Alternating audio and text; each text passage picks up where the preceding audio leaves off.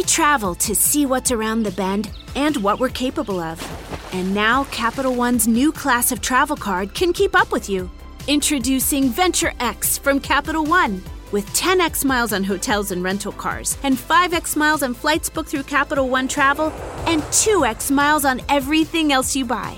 Venture X, for those always asking, where next? Capital One, what's in your wallet? Terms apply. See CapitalOne.com for details. You've dreamed of building a family, but the journey hasn't been easy. I'm Dr. Laura Shaheen, a reproductive endocrinologist helping people build families every day. On our new podcast, Baby or Bust, we'll be learning from both reproductive experts and people who have faced challenges just like yours. Join us every week for Baby or Bust, wherever you listen to your podcasts. Make sure to follow us so you never miss an episode.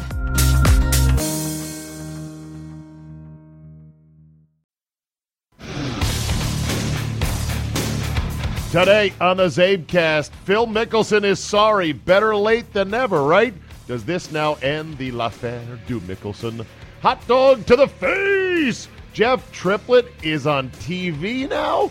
And an easy way to keep from getting groped on a flight. Andy Pollin joins me in studio today. So if you've got 45 minutes to kill, then buckle up and let's go! Here we go!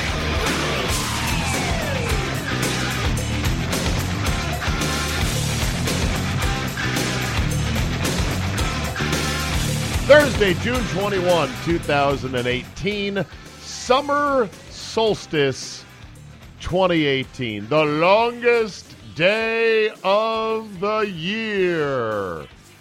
The most daylight that we will have in the northern hemisphere all season long. Technically, not everywhere. Certain parts of the northern hemisphere will have a bit longer day, a bit longer of a day uh, in a few days, uh, or they've already had it by a few days. But for the most part, good old North America, the US of A, today is the longest day of the year. And as always, I must honor summer solstice with a little snippet of two of my favorite summer solstice related songs. What? Summer solstice songs? Yes. Stonehenge, baby. This from the Washington Post com's Capital Weather Gang talking about the summer solstice. Little five point explainer piece. Point number five is what's the deal with Stonehenge? Well, y- yeah, as you're about to hear from my friend Ylvis, what's the deal with Stonehenge? Humans throughout history, writes the Capital Weather Gang, have celebrated the solstices with rituals such as bonfires and ceremonial dances to mark the passage of the seasons. Some ancient cultures, such as the Mayan or Aztec cultures, built special monuments to mark the sun's changing path in the sky. Stonehenge, built more than 5,000 years ago in modern day England, is perhaps best known of these prehistoric landmarks. Some historians think the large circle of freestanding stones was once a solar calendar to track the seasons. That's because on the summer solstice, the rising sun aligns perfectly with the structure's heel stone, positioned outside of the structure's main circle. Now, thousands of people flock to Stonehenge each, Stonehenge each year to celebrate the solstices and the equinoxes, many of them decked out in traditional pagan garb. Yes, indeed. I love it. So I got two songs, of course, with Stonehenge, and maybe the only two songs ever recorded. The first one being the great Spinal Tap. Stonehenge. Hundreds of years before the dawn of history. Michael McKean, Christopher Guest, and of course Harry Shearer. A cult classic, Spinal Tap. This song, like a lot of songs on their album, were actually decent songs. In fact, I kind of like this one here. Here we go. Oh, wait a minute. One more here. The big thing was their girlfriend, the band's girl, uh, Michael McKean's girl, uh, girlfriend. She designed the Stonehenge monuments that would drop down from the rafters and put inches on the measurement instead of feet with two tick marks, not one. So they had a tiny little Stonehenge, which was in danger of being trampled by dwarves. Nearly broke the band up right there. Here we go. Here we go.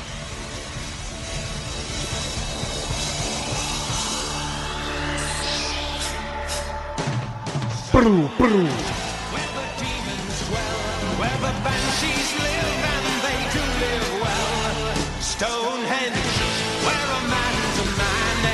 Children dance to the pipes of. As I understand it, maybe I'm wrong, you can correct me. They all played their instruments and they all sang.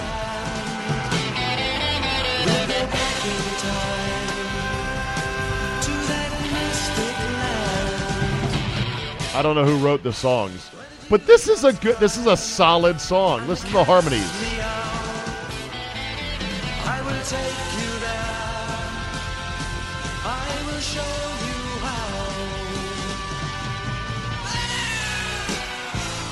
Now, of course, it's a totally silly song with ridiculous lyrics, but still.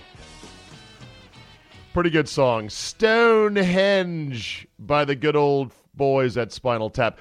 This, though, is my favorite Stonehenge related song by a guy named Ylvis, who has done a number of spoof songs. I don't know his full background. I could have researched it. Nice work on the CzabeCast. I know, I didn't get to it. I was busy cutting up the essence of this song, Stonehenge. But it, if you think that I'm a weirdo nerd for loving this song, hey, I'm with 30 million other people on YouTube.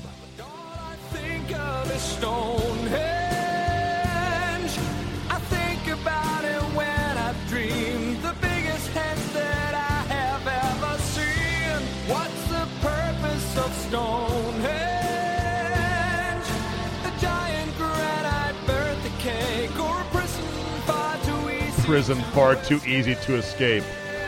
I love this bridge right here. Listen to this bridge. It's building, rising up an octave.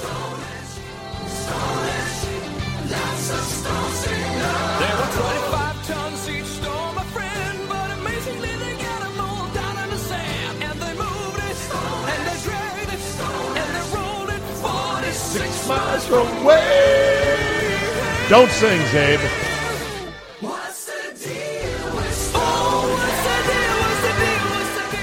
Listen to how good the backing vocals are. That is some excellent musicianship right there. I dropped it out because I'm going to play it on my show today, but still.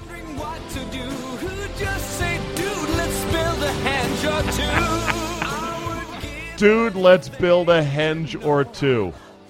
And of course, if you're like me and you like silly, well produced, stupid songs, then you'll love the video by Ylvis. And I did tweet these out on my Twitter feed, so check them out at Czabe on Twitter. But there you go. Your your summer solstice special. One time a year I play snippets from two of my favorite Stonehenge related songs. They're the only Stonehenge songs in the world. Maybe. Maybe if there's another Stonehenge song, do let me know. The big news of the day yesterday was that Jeff Triplette, recently put out to pasture, finally by the NFL and their refereeing department, has landed like a cat on his feet with a cushy new gig at ESPN's Monday Night Football to replace Jerry Austin as the guy to explain what the rules are. This is straight comedy. This is trolling, if it's anything. Uh, this can't be real. Jeff Triplette, who every ref, who every NFL fan has known for a long time, has been one of the weakest referees ever in the league. Unsure of himself, often wrong about the actual application of rules, a lack of crew command. There just if you don't believe me on all this, just Google Jeff Triplette screw up. And I'm not even counting the fact that he blinded Orlando Brown with a flag that was thrown too sharp, too horizontally, that had ball bearings in the uh, weighting of it, and caught him right in the eye.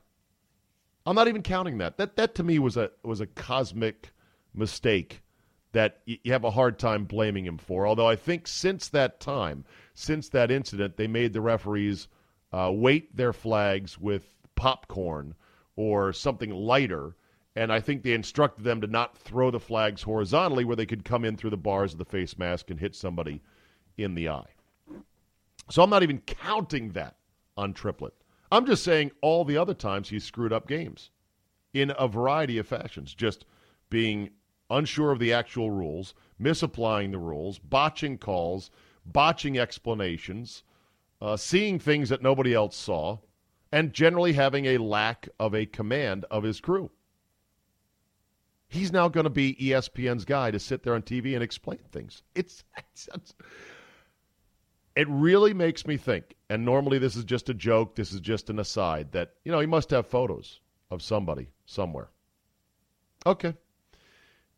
Normally it's just a joke, but I'm going to tell you, I saw a story about this in which one source believes the NFL nudged ESPN to hire Triplette this year. Now, if that doesn't scream, oh my God, he does have photos, he actually has photos of the commissioner with a goat or something compromising. And if not photos, maybe emails. What what does he know? Why is the league so vested in, all right, well, we got to give old Jeff Triplette a job now? By the way, Jeff Triplette, an American hero, war hero, Gulf War, Bronze Star recipient uh, in the North Carolina Army Reserve. So, sir, to you, thank you for your service. Not a good referee, though. And I can't believe he's now going to be on television. So this is a 48-yard extra point and a conference. You ever seen one of these? That's correction on the, on the previous announcement. Okay. Since the foul occurred on a touchdown, we can't bank that foul. We can't enforce that foul on the try. It will be enforced on the kickoff. Yeah, that's what we thought because that was they had the, we had the same thing before. We even asked the question. By the way, you know, the rule book is so laughably dense and complex. Every referee in the league, including one of the greats, Ed Hochuli, who also retired this year, had a hard time explaining a lot of rules and a lot of calls. So, yeah, it's not just him. Section 47, subchapter 12, column B3. Al Michaels making fun of the rule book right there. So, we'll see. I tell you what, it's going to give us material. There's no question about that. This is an easy summertime topic. Hot dog to the face! Happened in Philadelphia with a woman who was not ready to catch, deflect, or otherwise duck a projectile launched hot dog from the Philadelphia, from the Phillie Phanatic and his Phillie Phanatic hot dog launching cart. This apparently a staple of Phillies games has been for some time. The hot dogs that are launched free into the crowd as a delicious, edible souvenir of sorts are actually wrapped in duct tape so they don't disintegrate. Because that was the first problem with trying to. Somebody had a great idea, make no mistake. They said, let's use one of these pneumatic tubes to launch food, maybe a hot dog, into the stands, and somebody can catch it and go, hmm, mm, mm, mm, mm, mm, delicious.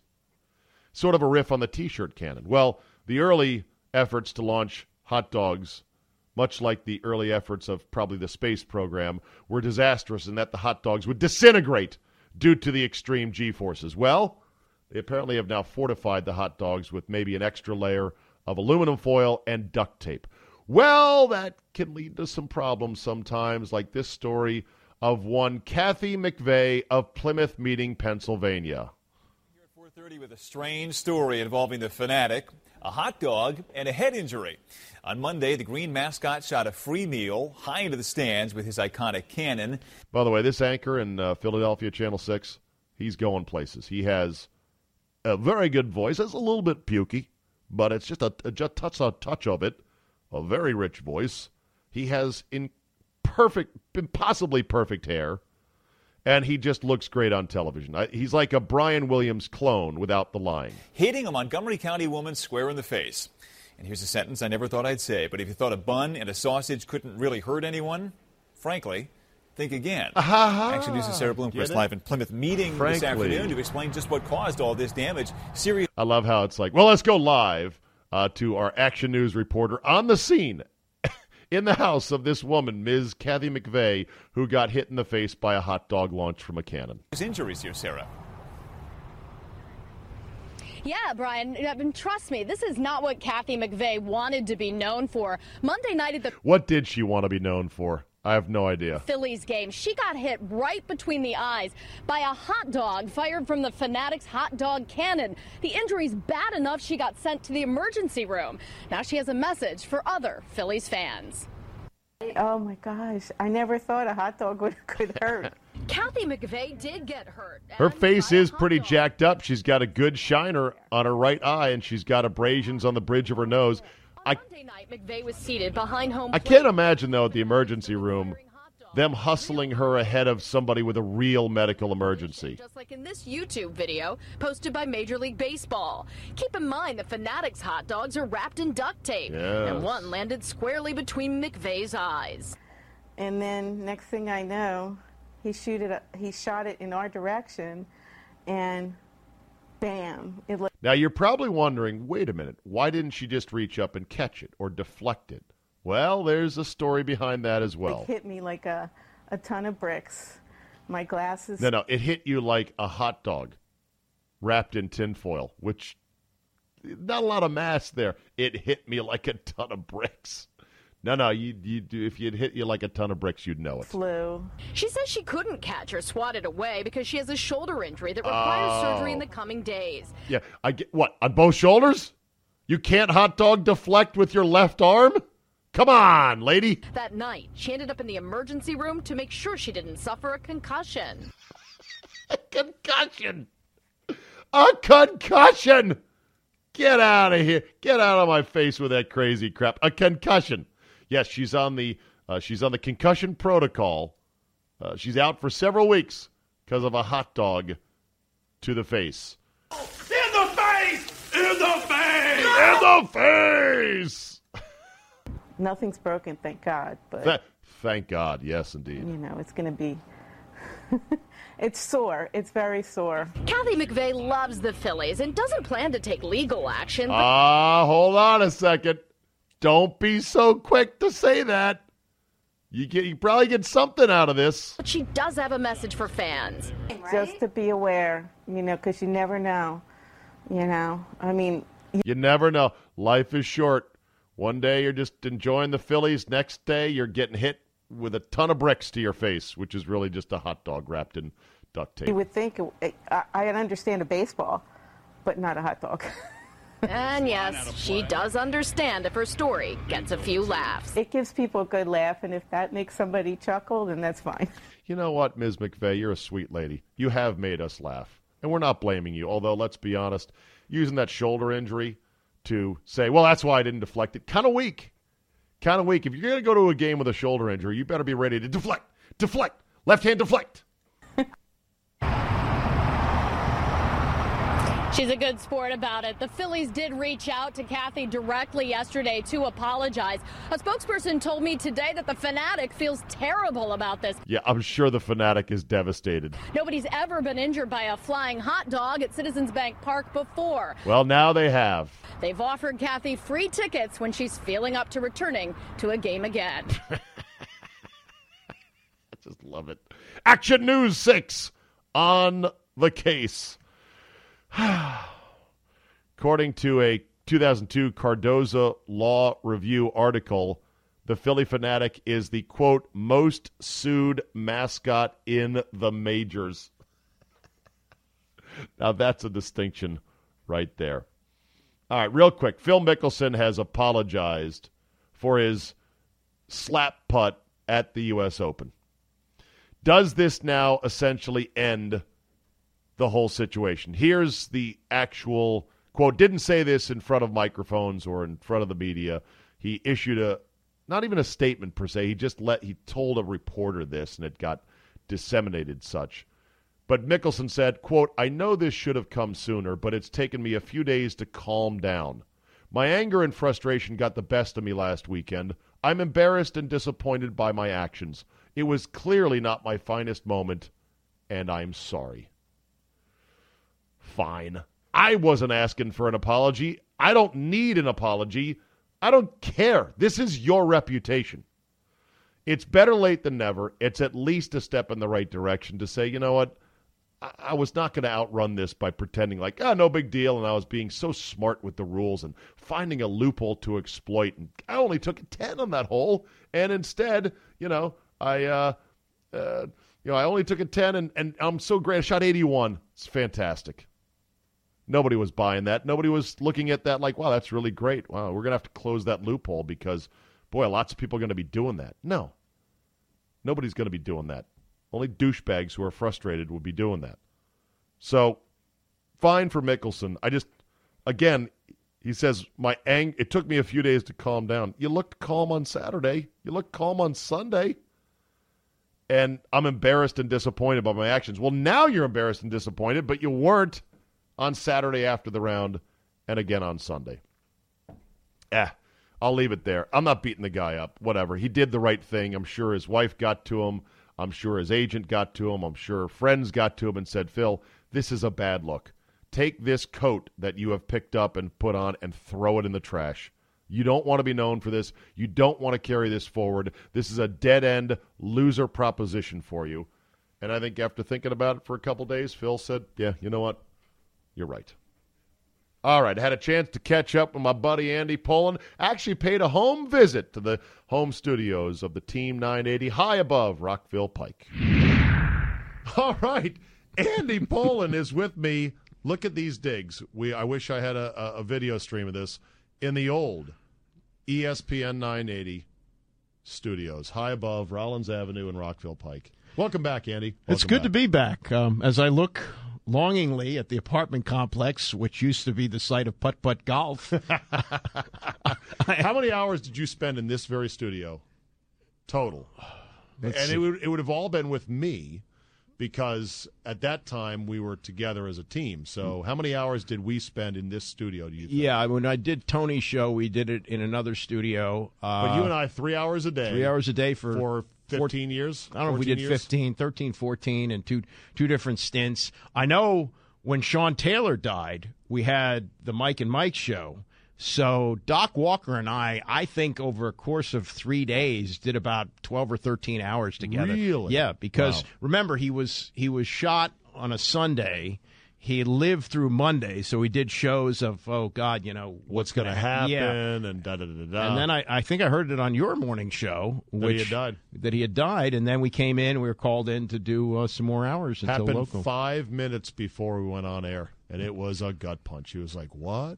Because unfortunately, Vinny ran his friggin' mouth and said, "Oh, I think he's made a turn for the better." Right? Yeah. Didn't Vinny say something? well, like he said that? he squeezed somebody's hand, or he made eye contact, or some nonsense like that. Yeah. Anyway, well, we've got news, Andy. We've lost our hockey coach. How do you like that? Yeah. what Uh, is your take on the great Trotz walk of 2018? Well, first of all, his agent clearly didn't see the market when he had what Ted Leonsis was claiming a contract extension that kicked in once he won the cup. Let's start with that. Ted, for all of his things he doesn't do great, keeps the best lid on secret contracts. Ernie got extended. Yeah. And we never knew about it. Well, that's one of until the- it was broken after the fact by Mike Wise. Yeah, that's one of those odd ones where you have to keep it from the fans that your general manager has how, been extended. How amazing is it that we all thought Trotz was a free agent coach, and then, oh no, no, if you won the cup, that's a two-year extension, but only a three hundred thousand dollar Yeah. raise. So his, his agent clearly didn't see the market. Uh, but then when they announced that Trotz was leaving, Brian MacLellan, who, uh, from what I've heard, the relationship between the two of them wasn't very good, and it was exacerbated by Todd Reirden getting promoted to associate coach last year with a contract extension. and MacLellan getting an extension without Trotz getting one. Right. So, So it was sticky. Trotz knew it was cold Right. in that room. But then he said at the news conference that the five years was a sticking point. Now, in MacLellan said that. Yeah, in in years where I was growing up, if a team won a championship, the general manager would get an extension with, and we're or the coach would get an extension with. We're so happy to lock up the best coach in hockey for the next five years, and we feel great about that. But he said, no, you know, then it would be like nine years total, and you know, nine That's years, long long time. time. You know, I mean, that's that to me like it would be like if let's say Joe Gibbs won his first Super Bowl, Right. and that was in his second year, and maybe he had only a two year contract, and Jack Kent Cooke said. Yeah, we were going to give him another three years, but then he would have been here five, and that seems like a lot. You know, we had we had a Jack Pardee here for three, and that was enough. Plus, you know how long he had been in Nashville, right? Fifteen years. Fifteen years. Yeah. So I, I think this is one of these moves where Ted better damn hope. He better damn hope that this works out. If they miss the playoffs, this is really bad. Your boy Lovey did a great job of pretty much laying all the cards on the table, saying, "Look at these coaches that Ted has cycled through." Yeah. That couldn't do it at the NHL level. From Bruce Cassidy to Bruce Boudreau, although Cassidy's back in the league. Boudreau did pretty right. well. And He Boudreau just- did okay, but he hadn't. He consistently loses in the playoffs. That's yeah, for sure. Yeah, and he couldn't get along with Ovechkin ultimately. And there was that as well. Yeah. Uh, you know, Adam Oates stunk. Yeah. Dale Hunter didn't even want to do it. They had to twist his arm, and he Mhm. lasted one year and done. Well, he's the one that uh, kept Ovi on the bench, though. That's I you know. he did well in that playoff series, which they I lost. know, I know, I know, I know. Yeah, and, and look, all the coaches. This has happened before. They go into the last year of their contract without an extension, so they're lame duck. He's he's did he did this with Randy Wittman. Uh, Right. And I think he's done it with a couple of hockey coaches too. He did it with his general manager. George McPhee went into a lame duck year. Do you understand the thinking of billionaire owners to be this penny pinching on coaches when they will spend freely on players? Because I don't. Yeah. I, I don't get it. I, I guess it's a separate budget. That's the way they look at it. Like there's a player budget and there's a coach budget because the Lerners are doing the same thing. I know, which I think is insane. Yeah, look, I, I, if they'd have stayed with Davey, if they'd have stayed with Dusty, we might have a World Series by now. Right. So why do you think billionaires think that way?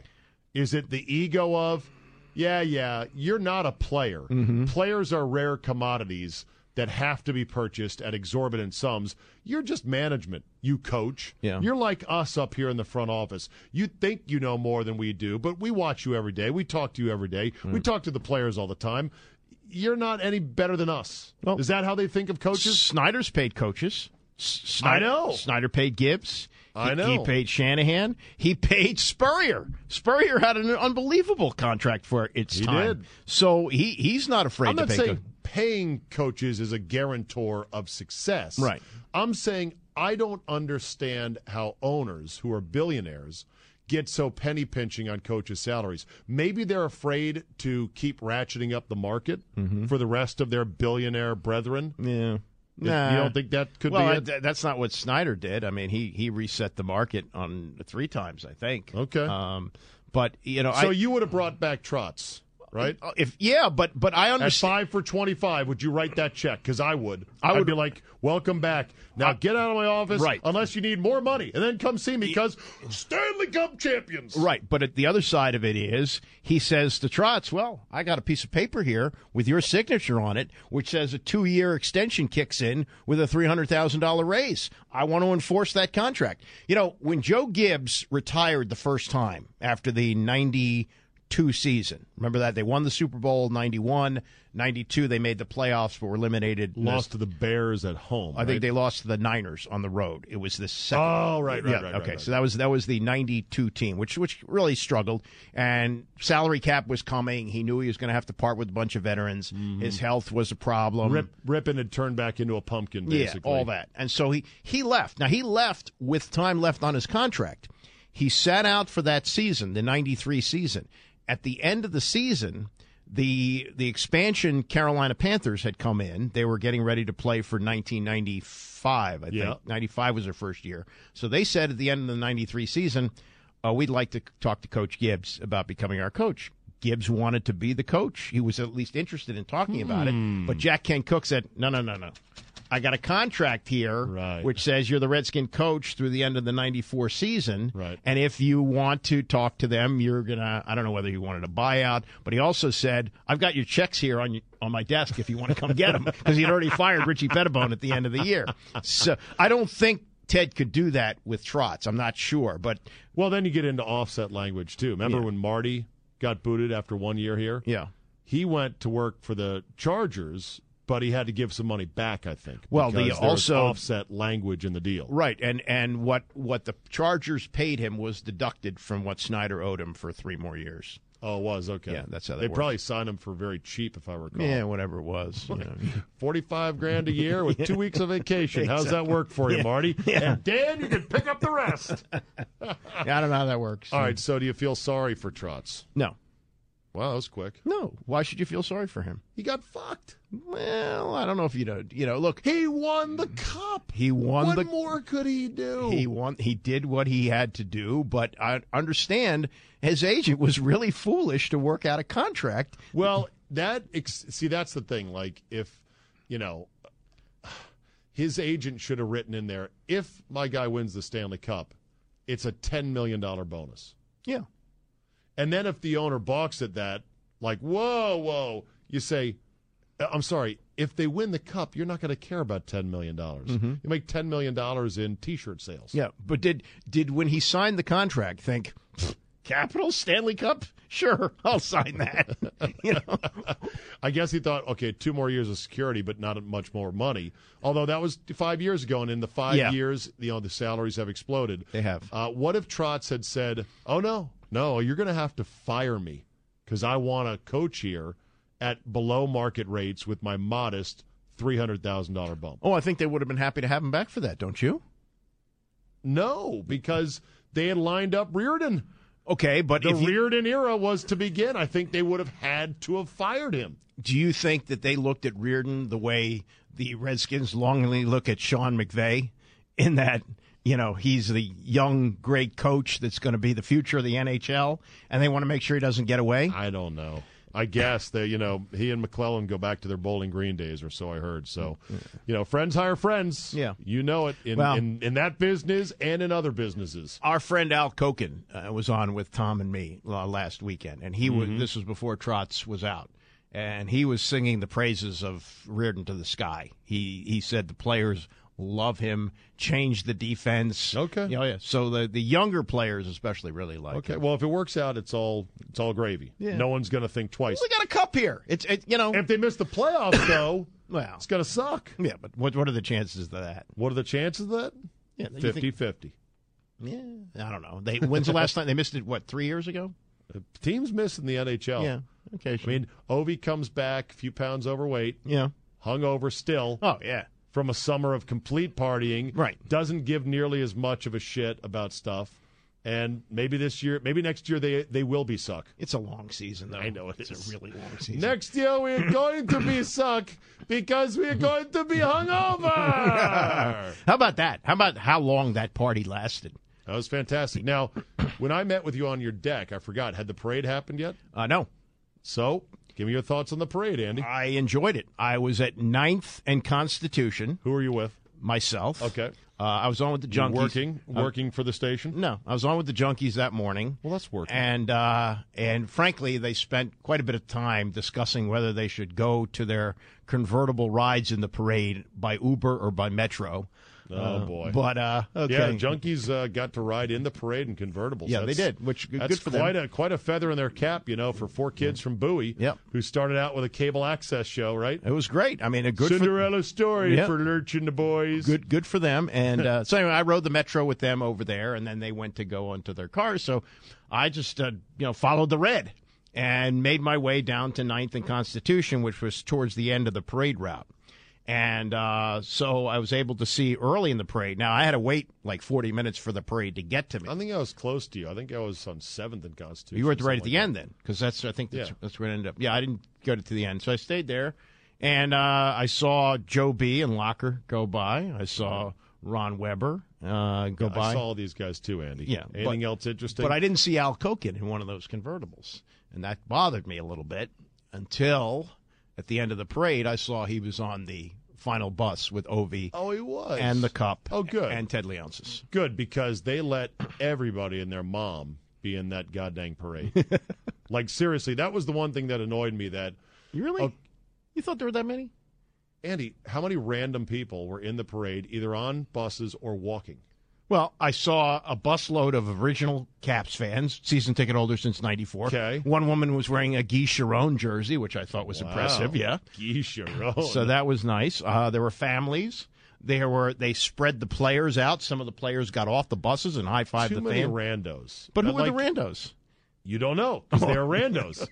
they were people. You're like, who is that? Yeah. Why are they there?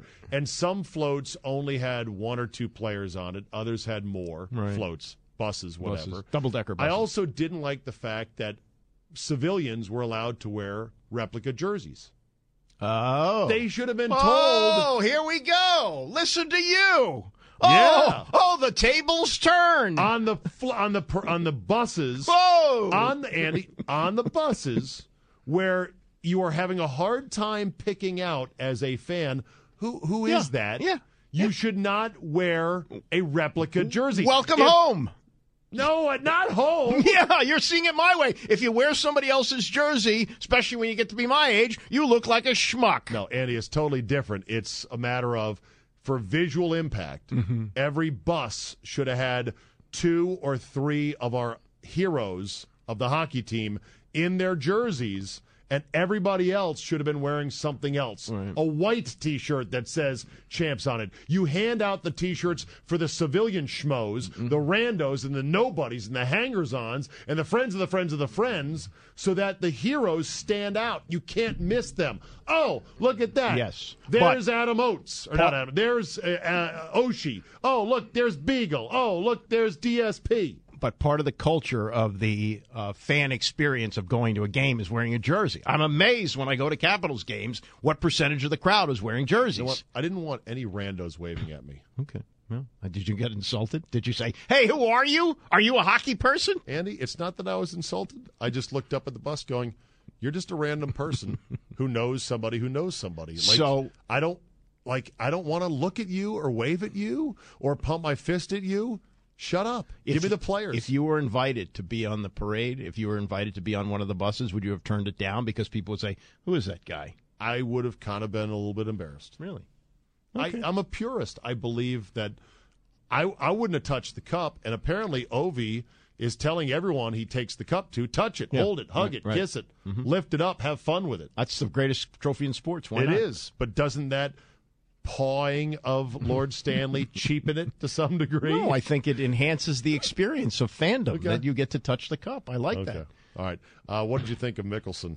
Ah, I'd love to hear your thoughts on this one. now- Andy, by the way, tried golf Yeah. around 2005 yeah. and took lessons Mm-hmm.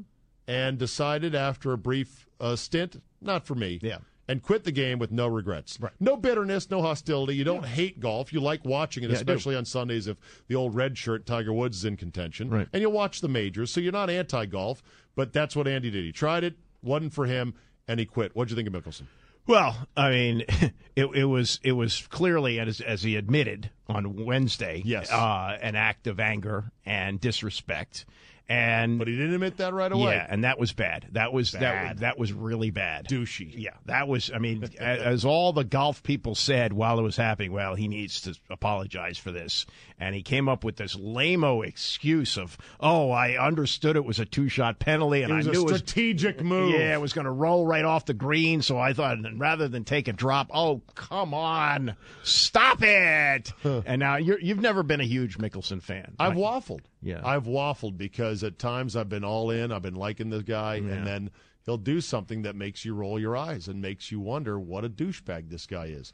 I didn't like how he threw Tom Watson under the bus Mm-hmm. at the Ryder Cup a couple years ago, a couple cycles ago over in uh, Gleneagles, Yeah. because it was literally on the dais on Sunday after they had just lost. It took away all the shine from the European team that had won that Ryder Cup fair and square. They were the better team. And it was a petulant tirade that Mickelson did because he knew he has the backing in the media. That's the one thing Mickelson has smartly done. By dealing with the media in a way that is accessible and professional, and by being a fan favorite, he's got clout. And he's now using that and trying to use that for, for purposes that, you know, are pretty much his own agenda. Hates the USGA. And so he knew that he would still get fans to cheer him on after slapping the ball around the green like Happy Gilmore. which he did. Fans on Saturday and mm. Sunday, Phil, you're great. How's it going? Well, because all of you guys who play Yes. have done that, right? Yes. Yes. Not in competition, though. No, but you, you can relate to the anger that he was feeling at the time. 100%. Yeah. We also relate to the fact that thousands upon thousands of pro golfers have never done that in Right. competition. Right, right. And would never. Can you imagine Jack? Oh, Jack would Andy? never do. Jack could never do that. What, what would Jack say? Well, that's uh, dis- dis- disrespecting the game. Would never do that. In fact, I would have just hit a flop shot and got it on the green and played my golf ball. So I don't. And what would Barbara? you gotta- Whenever you do your Jack, I like you like hearing you mention mention Barbara. Barbara? Yeah. Yeah, Barbara, she she she. I'd have been sleeping on the sofa for sure. Well, Mickelson's Mickelson did come back. well, his it wife, his wife came out before he did on Sunday a- and said he Said was it wasn't his finest moment. Yeah. Well, mm. maybe his wife got to him and said, "Look, Yeah. this, you know, this because We got apology, kids. You know, the kids are probably getting a bunch of crap at school about that. You know, right? Because don't you think you being a non-golfer Mm-hmm. mm-hmm. that what he did was kind of cheating? it was. Well, Right. it wasn't cheating in that he took the eh. two-stroke penalty, but it was disrespectful to the game. He broke a rule on purpose. Most golf rules are broken inadvertently. Okay. Like the the rules of golf are such that yes, you may know you get penalized, but you Right. don't try to Oh, I break see. a rule, right? Oh, okay. I, I didn't. I don't know Don't that. you part. think? I, I well, it would just seem to me a guy of his stature, knowing the game as he did, uh, would know that that was disrespectful. And he also uh, he also could have been disqualified. In fact, he also should have been disqualified. Which, if he was any other player, he would have almost certainly been disqualified. And if he were another player, uh, even though he is you know not going to win the tournament, they want that money from playing four days in a row, Mm-hmm. and so they need that money. They don't take getting DQ'd lightly. They wouldn't do it just because their ball's rolling down the green. But he he could afford to do that, obviously, for his rich. well, yeah, of course. And, and it, look, And it- the same guy that skipped last year's U.S. Open for what? A yeah, graduation. although he thought he could fly there at the last minute. Yeah, he's like, Uh, I hope. He's like, I hope I get a late tea time so I can make it here. Let, let me ask you this: John Daly has done similar things, right? did it once at Pinehurst, but he did it. He DQ'd himself. He just walked Oh, off the course. So by by, do, by taking himself out, because there is had a si- Mickelson DQ'd himself and said, you know what? Had Mickelson said afterwards, look, I screwed up. I lost my cool. I'm embarrassed. Shouldn't have happened. Uh, even though the USGA said it's two stroke penalty, I'm withdrawing because I felt it was not in the spirit of the rules. I'll do better next time. Then a lot of people like me would have said, okay, fair enough. Yeah. You lost your mind. You Okay. got hot headed. But instead, he made it worse. yeah, he he lied. That's, So that's yeah, so now he's now he's here's the quote.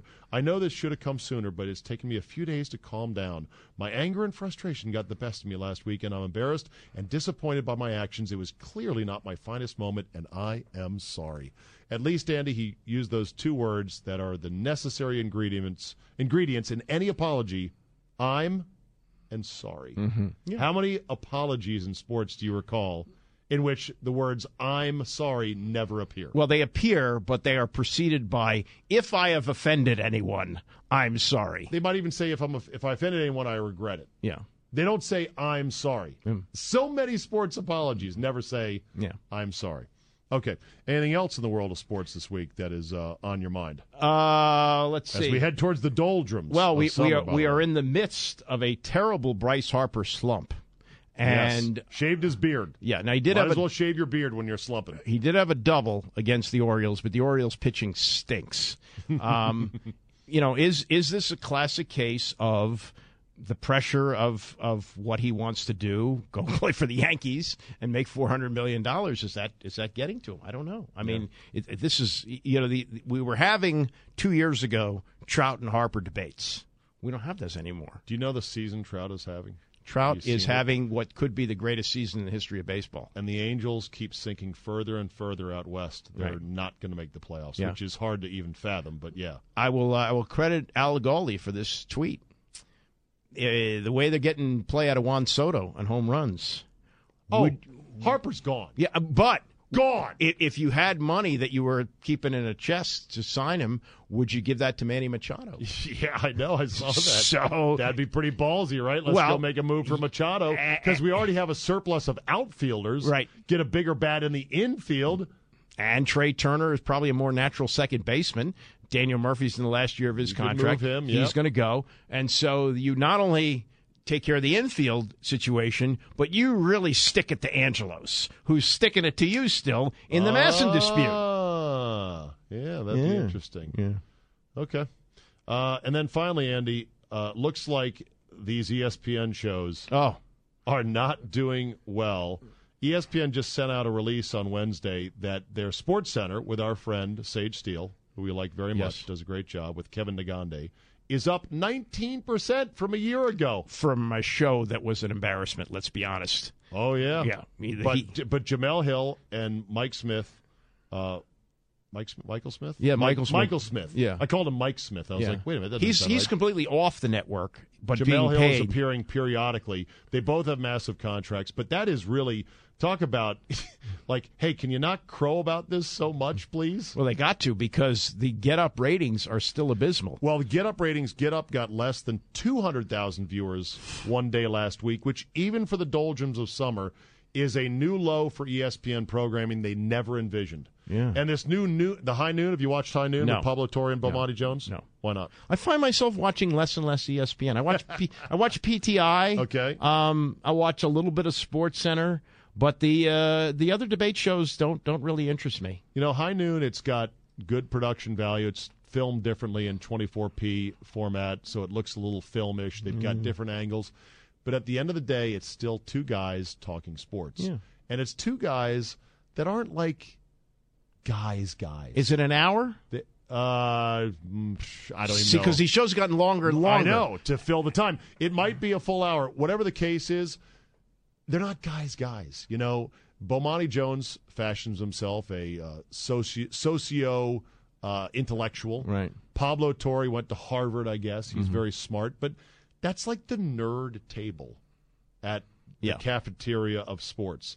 The cool table is Le Batard and Stugatz and his crew. Right. That's the one show that if there were cafeteria tables, you'd be like, I want to go hang with Yeah, those guys. right. Because they actually have fun. They rip on each other. Yep. They don't take all this shit too seriously. Hey, uh, there's a seat by Bomani Jones and Pablo Torre. Nah, no thanks. Well, but but you know, while Le Batard is is Cuban, uh, there is a demand to have two eth- different ethnicities Sure. on on that type of show. Well, and, and here's the thing: just get Le- Levitard is more of a guy's guy, though. Yeah. See, you can tick the boxes of ethnicity, but you can't have nerds. I mean, Pablo Torre is a dweeb. Yeah, he might I- be the nicest guy ever. He might be the smartest guy ever. Well, he's, he's not a guy's guy. Well, as we tape this, I'm looking behind you on the screen, and there's Adrian Wojnarowski, who looks like the biggest nerd of all, but he's Oh, got yeah. all the NBA scoops. I know. So- and and it's going to be a hell of a summer. Where's LeBron going?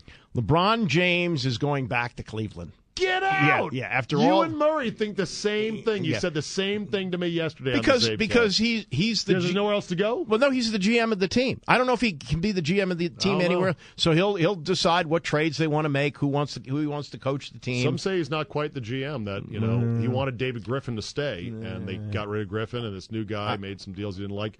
Okay, I think he's going to the Lakers. But I think we'll I think Paul that. George winds up in Cleveland. How fine. bad is it that our Wizards are not even in the conversation? Because- we should be a ready-made spot. No, a hot landing spot where a team right on the edge of being pushed over in a world-class city, a capital city, and nobody wants to come here still. Right. Well, they, they first of all they don't have the money to do it. They got five a hundred million dollars committed to five players. Only two of them are all star caliber. Okay, but we have the money in that we could give somebody back that would balance out. Well, you can't you can't deal. trade John Wall. His contract is too big. trade Beal. Trade Beal. Okay. What are you getting Nobody back? wants Porter because Porter, is way overpaid. Right. Uh, You- I guess what I'm saying is all these other cities that have designs on either LeBron, Kawhi, Paul George, etc. They've got limitations too. They've got you know hoops to jump through. Mm-hmm. My point is we're not in anyone's discussion. Well, that to me is an embarrassment. when's the last time a big time free agent landed here? Never. Uh, okay. Never. And, But- and, and it's and- what you've been saying for years. There are certain NBA cities A which League are cities, B League cities, Yeah. C League cities, and the D League, which is actually the real D League. Boston, the Lakers. Cleveland gets relevant only because LeBron is there. I know, but some cities have risen up to be destination cities, like, Like? Houston, like Golden State. Okay, but you, you, you- Okay, we, we should be a city that a star wants to come to. Yeah, if you, if you get lucky, like Golden State, with three draft picks, Klay Thompson, Curry, and Draymond Green, all way lower than they should have been, especially Green. Yep. Then you get lucky, and then people like Durant say, "Oh, I'll I'll, I'll join there." But that doesn't happen, and that's Yeah. what that's what if this pick, if the Wizards use this fifteenth pick, and he turns out to be a superstar like Klay Thompson or something like that, then maybe. But reality Andy. is that's not going to happen. Ernie is picking it. Your boy, Ernie. Yeah, well. The 15th pick is not going to be a superstar. No. It'll be a miracle if he can even tie his shoes without Well- spraining an ankle. He he has busted on like six with Vesely, and but but you got to say you know His Beal and Wall. history sucks. Well, but Beal and Wall were good picks. Wall, you was they were one and two. One and or three. one and three. Yeah, yeah. Better make those picks. Otto. Porter, not a terrible three, All but right. not a great three. Andy Pollin, my longtime partner, Andy Pollin's DC podcast. Uh, find archived episodes of the podcast wherever podcasts are distributed, right, Andy? Yeah, and we're hoping to make come back in the fall. See what Okay, happens. very good. We'll talk to you next week, Andy. Thanks. Thank you. All right, we'll end with this today. If it seems like you're seeing more and more stories of women being groped on airplanes, you are correct. If you are worried about it, however, well, you probably shouldn't be. In addition, this further plays into my Southwest Airlines I choose you theory of the optimal boarding group on good old Southwest Airlines. First of all, this story out of Baltimore. The FBI is warning about a serious federal, federal crime that's on the rise. Even though many incidents are probably not being reported, they are sexual assaults on airline flights. Even though they are relatively rare, agents said, the number of reported cases has increased in recent years. More on that relatively rare in just a second.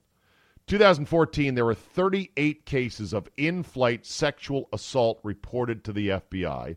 Last year, the number increased to 63 reported cases. But officials believe the crimes are significantly underreported. Okay, I'm not minimizing if you or your wife or your daughter or anyone you love was groped by a creepo on a flight or worse. Uh, it does happen. It's terrible. It's traumatic. I understand it. But let's look at the numbers 63 reported cases last year. Well, let's say, and they're underreporting them. So, you know, they believe that they are probably underreported. Okay, let's let's take 10 times the amount of those cases 630 cases. I had to do a quick Google search of, well, how many million, how many passengers are there per year flying in the United States alone? And I went to uh, first Google result was airline or air travel facts, and they had all the numbers about flights and people and passengers and miles. They say about 2.5 million passengers fly in the USA of, alone every day. And then when you multiply that by 365 days, that's 912 million or thereabouts passenger flights per year. And then using my oh so stellar command of mathematics, I said, well, let's divide 63. No, let's divide 630. Because remember, I'm, I'm increasing it to tenfold. 630 cases divided by 912 million zero zero zero zero. What percentage is that? And the number is point zero zero zero zero zero zero six nine percent chance of getting groped on a passenger flight. Oh, six nine, huh? Oh, yeah, that's a good one. Just eh, just how the numbers came out. Honest to God, you can do the math on that. I think that's uh, that's like way less than one percent. It's it's like one one thousandth of one percent, one one million. I- I don't even know. I don't even know. It's it's it's less than well. Let's see, nine hundred twelve million passenger flights a year. At most, we're saying six hundred thirty or so attack. It's it's very rare. But here's the thing: nobody wants to go through it, and here's why. Once again, here's the best way to fly on Southwest. You get a boarding group, right? A, B, C. The best is supposedly A. You get your choice of seats, whether it's uh, against a bulkhead or a window or an aisle or blah, blah, blah. I learned the hard way, as I talked about on my show a couple years ago, that you don't want to get put next to two dudes or two crazy chicks that you don't want to be next to. because I did on a flight home from Vegas one year, and it it was touch and go. It was not not good. These two guys got so drunk, they were being such assholes. I was genuinely in fear that there was going to be a fight involving me and them. Uh, they would have probably worked my ass two on one, not fair. Plus, they were drunk rednecks, and then we'd land in Cincinnati, get diverted. I'd be on the news. Not not a fun trip. So it was at that point I said, you know what, never again. I said, I'm going to lay back to the mid Bs, maybe even the late Bs, and I am going to choose you. Oh, yeah, I'm going to get a middle seat. I know that. I understand that. But I choose you. And so ever since that time, and I've taken maybe a half dozen Southwest Airlines flights, I've always laid back until the B's. Even if I've got a, a late A boarding pass by whatever reason, I'll just wait. I'll say, go, get on, get on, get on. And then once I'm on in the late B's, I get on that plane, I walk down that aisle, and I start scanning, scanning, scanning. And I will find a middle seat that has two petite women on either side. And I will put my ass right down in the middle. Now, they may not like it that a big mouth breather like me comes to sit between them, but hey, too bad. I choose you. Or I will sit, you know, between two, you know, very neatly dressed businessmen who I know are not going to be a pain in the ass. You get on Southwest Airlines with an A boarding pass, and you're like, all right, I got this great aisle seat where I want it. And then this plane starts filling up, and then, you know, someone, a friggin' lumberjack comes on at the last minute, 290 pounds, and sits in the middle seat next to you because guess what? There's no more seats. You are fucked. And that's how you do it on Southwest. Can you avoid being groped or sexually assaulted on other flights where you don't get to choose your seats? Probably not. Probably not, which I don't know if there's a way to ensure, you know, passenger. It, it'd be nice if passengers could say, look, I don't want to sit next to some mouth breather, some creepo, some guy that stinks of Marlboros and gin and tonics. Oh, what's that? Hold on. I'm touching my ear here. This just in the news. Oh, there there is a wait. Oh, first class. Oh. Oh, how much does that cost? Ooh, mm, mm, a little pricey there. Is there any other way I could get into first class without paying that? Oh, oh, fly a lot. Oh, okay. How many how many millions of miles? Exactly. That'll be a wrap for today. You know the drill. Tell two friends. Hit up that Reddit thread about how great the podcast is. Leave a positive review and rating. Download, subscribe at all the major podcast outlets as well. And always remember, when retweeting what you think is a juicy Woj bomb tonight during the NBA draft, or maybe an Adam Schefter nugget over the summer, make sure it's actually them first and not a fake account that looks like them. Thank you for listening, and we will see you next time.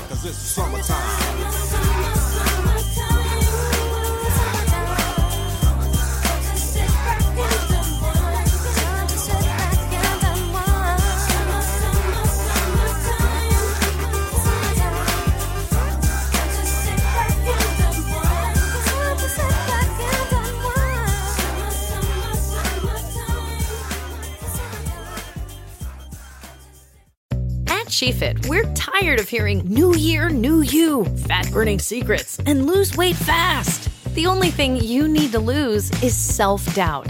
The body you're in deserves respect, love, and support. Support you're not getting from your current sports bra.